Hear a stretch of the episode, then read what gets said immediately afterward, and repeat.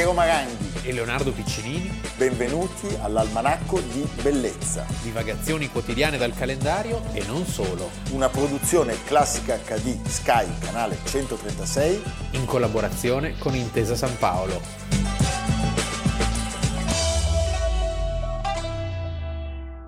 Almanacco di Bellezza, 14 agosto estate mia, non ti conosco, noi il 14 di agosto siamo, siamo qua, qua, sul pezzo. Sul pezzo per il nostro pubblico adorato. Comme d'habitude. Anche perché oggi dobbiamo parlare di due autentici titani della nostra storia recente, ma della nostra storia assoluta. Il 14 di agosto del 1921 nasce a Barcola Giorgio Strehler l'autentico, indimenticabile titano del teatro italiano. Pensa che Le Monde lo definì il più grande regista del Novecento. Beh, ha lasciato delle perle assolute che per fortuna vengono ancora rappresentate. Recentemente alla Scala le sue inarrivabili, diciamo, nozze di Figaro. Pensate che solo dieci anni prima della sua nascita, nel 1911, il censimento austriaco riferiva che la popolazione di Barcola fosse per tre quarti di madrelingua slovena, cioè parliamo di un crocevia sì, e della fa capire, sì. occidentale. Certo.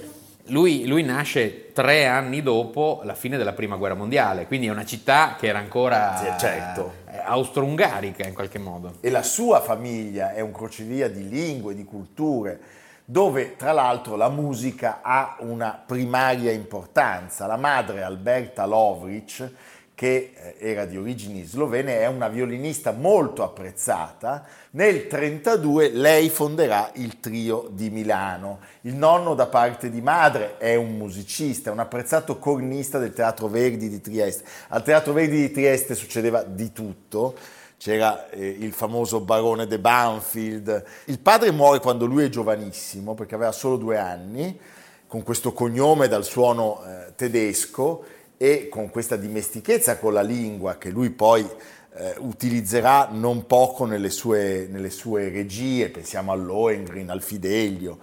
E poi c'è anche questa nonna francese che ci piace citare, Quindi un cocktail Firmi, sì. e lui utilizzerà questo cognome in alcune regie quando eh, si trova in Svizzera rifugiato, dove già darà sfoggio del suo straordinario estro. Allora, Strehler è un regista di teatro di prosa pazzesco. Io voglio citare Carlo Fontana, sì. un caro amico, il sovrintendente, l'ultimo sovrintendente italiano della Scala, lo dico con un, un, una certa emozione e anche con molta nostalgia quando mi raccontò del Galileo, Vita di Galileo di Brecht. Con lo straordinario Tino Buazzelli, sì. un attore di cui si parla poco, ma che è uno dei grandi volti certo. del teatro, del cinema italiano. Beh, Fontana dice che quella fu un'esperienza che gli cambiò completamente la vita, cioè fu una folgorazione assoluta.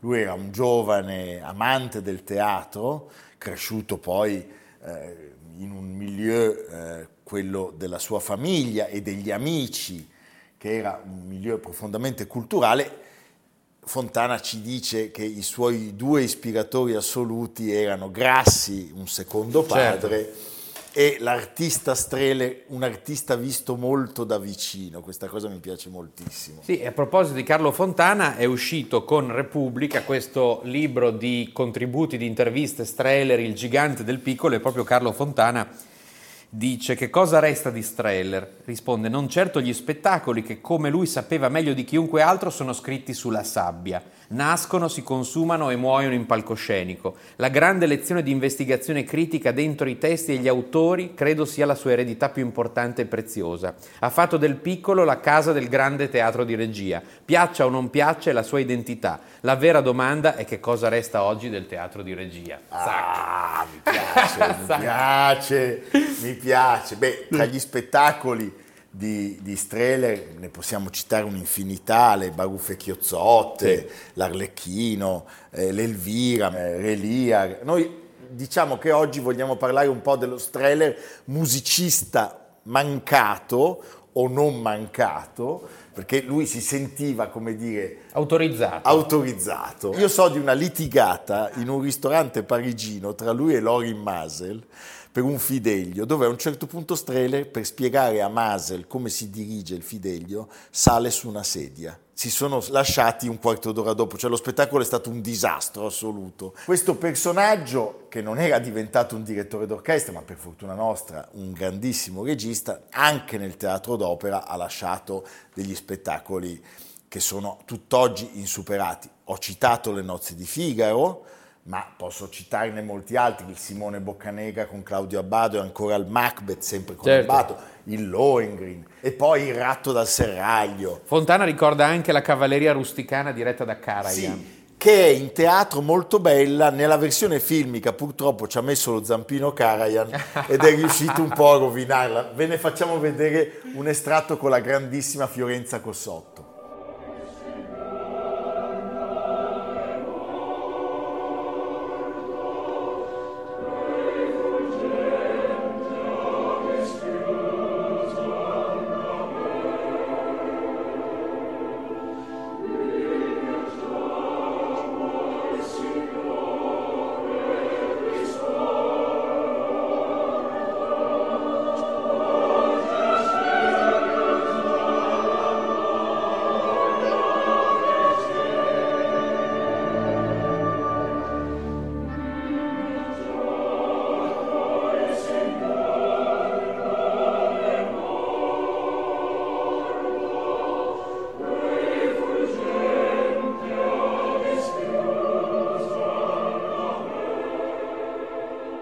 Una vita costellata da ben 44 regie d'opera.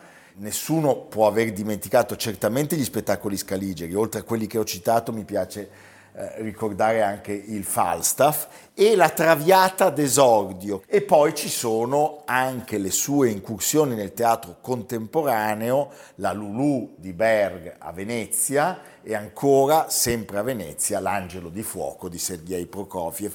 Allora, diciamo, lui riesce a fare sostanzialmente tutto e a marchiare della sua arte un'infinità di attori e di attrici che hanno la fortuna e, e, e l'onore e un po' anche l'onere di lavorare con lui. A Milano non possiamo chiaramente non ricordare la, l'avventura del piccolo. Certo. Bello perché piccolo ma in realtà grande teatro, piccolo teatro. E quindi anche non possiamo non ricordare la figura di Paolo Grassi. Di Paolo Grassi, di cui ricorrono quest'anno i 40 anni della, della scomparsa.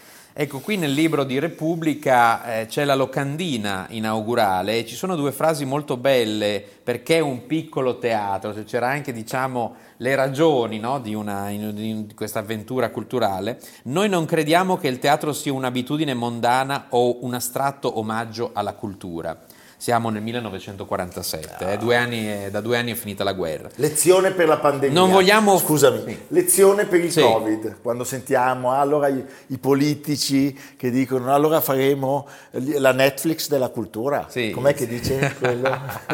no comment. no comment. Non vogliamo offrire soltanto uno svago né una contemplazione oziosa e passiva. Amiamo il riposo, non l'ozio la festa, non il passatempo. Il teatro resta quel che è stato nelle intenzioni profonde dei suoi creatori, il luogo dove una comunità liberamente riunita si rivela a se stessa, il luogo dove una comunità ascolta una parola da accettare o da respingere. Sono parole bellissime. Stupendo, stupendo. C'è un altro capitolo, tra l'altro, della vita di Streller di cui non si conoscono i dettagli, ma che è significativo dei suoi esordi teatrali.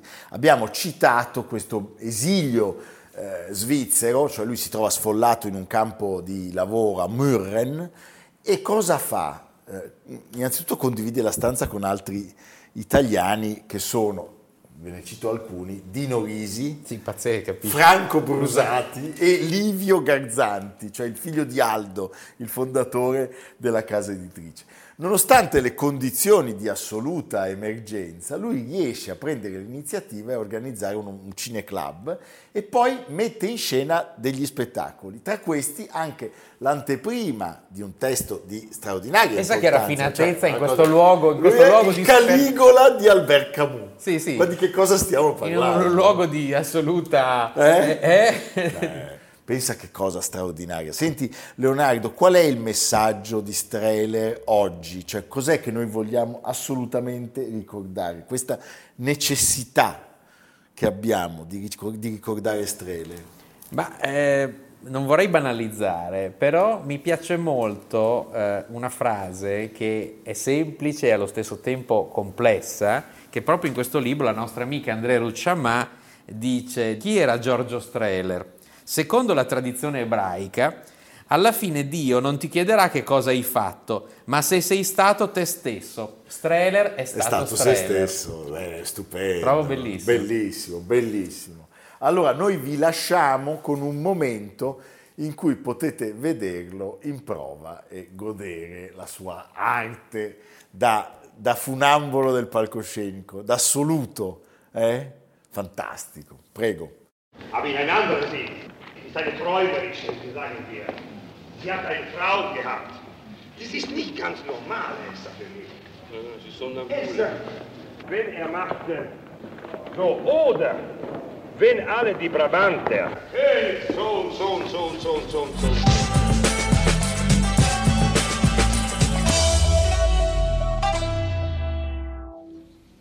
Ecco, l'ingegner Ferrari, un uomo un personaggio importante, la Mille Miglia, una storia che è quasi una favola, viaggiano per eh, 30 anni praticamente appaiati.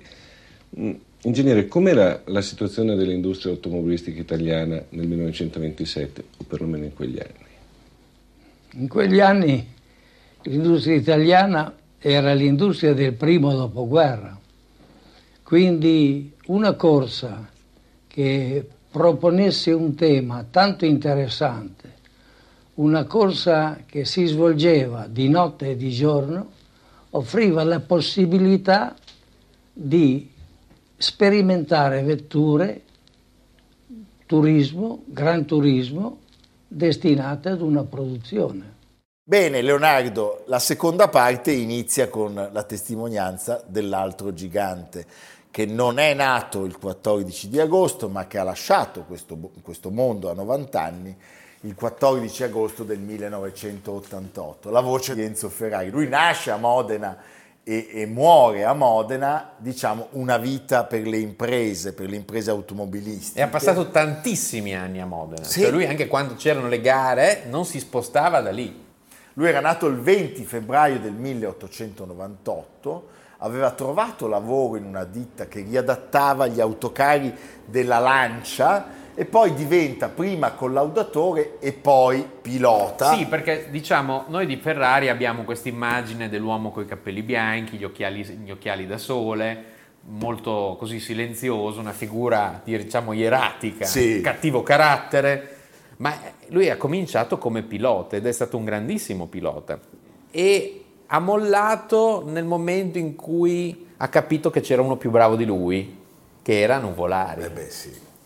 E in quel momento... Cioè, ha mollato e, l'ha fatto vincere. E l'ha preso con lui. L'ha, l'ha preso, preso, con lui. lui. C'è una miniserie molto divertente, carina, del 2003, dove c'è anche Giampiero Iudica. Che interpreta Nuvolari. Beh, vediamone un passaggio, sì, Castellito sì, sì. Iudica. Castellito Iudica. Signore e signori, eccolo qui. Tazio Nuvolari!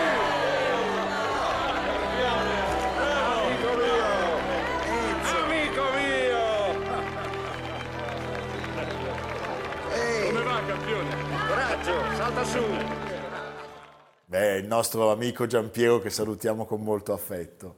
Allora, che cosa succede? Ci sono le prime vittorie nel, nel circuito del Savio eh, a Ravenna. Eh, dopo una vittoria succede un fatto fondamentale nella vita di quest'uomo. La madre di Francesco Baracca, L'asso dell'aviazione. autorizza Ferrari a fregiarsi con lo stemma del cavallino. Gli cede i diritti. Gli cede i diritti in qualche modo. Sappiamo che il cavallino era il simbolo dell'aereo di Baracca. Di Baracca, sì. Nel 29, d'accordo con alcuni imprenditori del settore tessile e come azionista avendo l'Alfa Romeo, lui fonda la sua, la sua società, la, la Sì. scuderia anonima Ferrari. E soprattutto perché riesce a portare via dalla Fiat il grande disegnatore, progettista eh, dell'epoca che era Vittorio Iano. Certo. E, Cosa- da cosa subito, fa? e da subito gli arrivano dei grandi piloti, Sì. Campari, appunto- Bolzacchini, sì, Nuvolari. Nuvolari. E su una Alfa Romeo della scuderia Ferrari, Nuvolari vince la targa Florio Sì. 1932, 1000 miglia, 1933, il Gran Premio di Poi, Germania. esatto, eh, eh, eh, Nuvolari andrà alla Maserati, poi torna e vincono al Nürburgring, al Nürburgring. Suscitando l'ira di Hitler, E beh certo. che non amava molto perdere. eh, questi italiani. Nel 1937 la Ferrari viene assorbita dall'Alfa Romeo, però dopo due anni lui si rimette in proprio e questa volta è la volta definitiva, cioè si va a Maranello e inizia la storia definitiva, diciamo, della più grande, La, più 120 famosa, la 125 nel 1947. più amata macchina da corsa. E cosa succede? Ci sono 6.000 miglia consecutive e poi arriva il momento della Formula 1. Come abbiamo già detto, la Formula 1 nasce sotto il segno dell'Alfa, che vince i primi due mondiali, ma poi deve dedicarsi alle macchine per eh, l'Italia che viene ricostruita per i consumi per le famiglie e quindi si ritira dalle corse, rimane la Ferrari. La Ferrari è la macchina della Formula 1, è la macchina che vince o è la macchina da battere?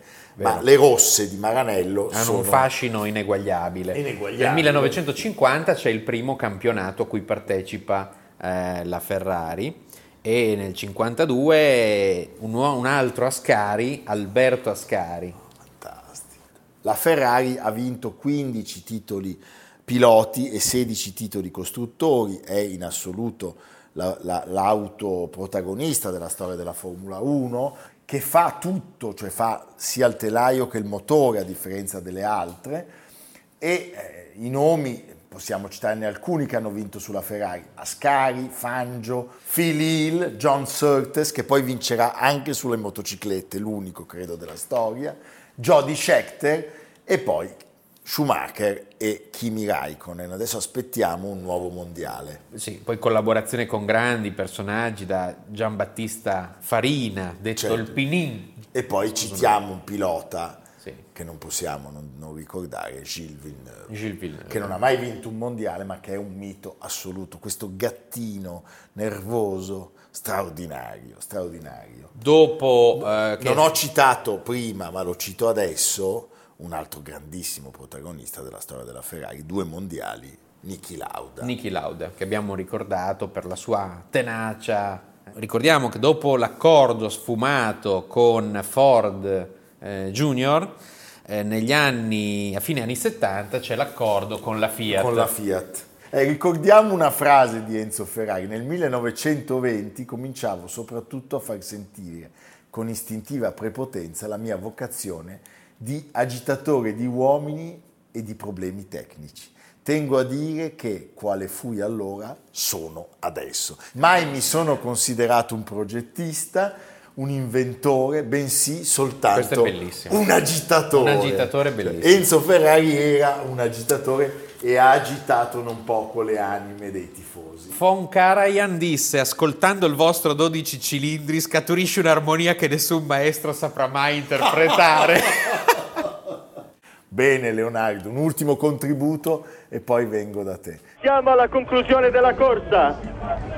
Siamo alla Eh, beh, conclusione si sta- della corsa e Villeneuve è riuscito a conservare la seconda posizione finora. Vediamo mentre davanti a loro un'altra macchina viene superata senza difficoltà. Vince Jabouille e questo non era ormai più in dubbio, ma vediamo se Villeneuve con una corsa che va ricordata riesce a occupare sì la seconda posizione grandiosa la corsa di Villeneuve e grande anche la corsa di Arnoux è stata una corsa eccezionale una corsa entusiasmante una corsa che ha rivelato una volta di più le eccezionali doti di questo giovane pilota franco-canadese della Ferrari all'ottantesimo giro di questo Gran Premio di Francia. Leonardo, dopo questa gara pazzesca vinta da Villeneuve, dove andiamo?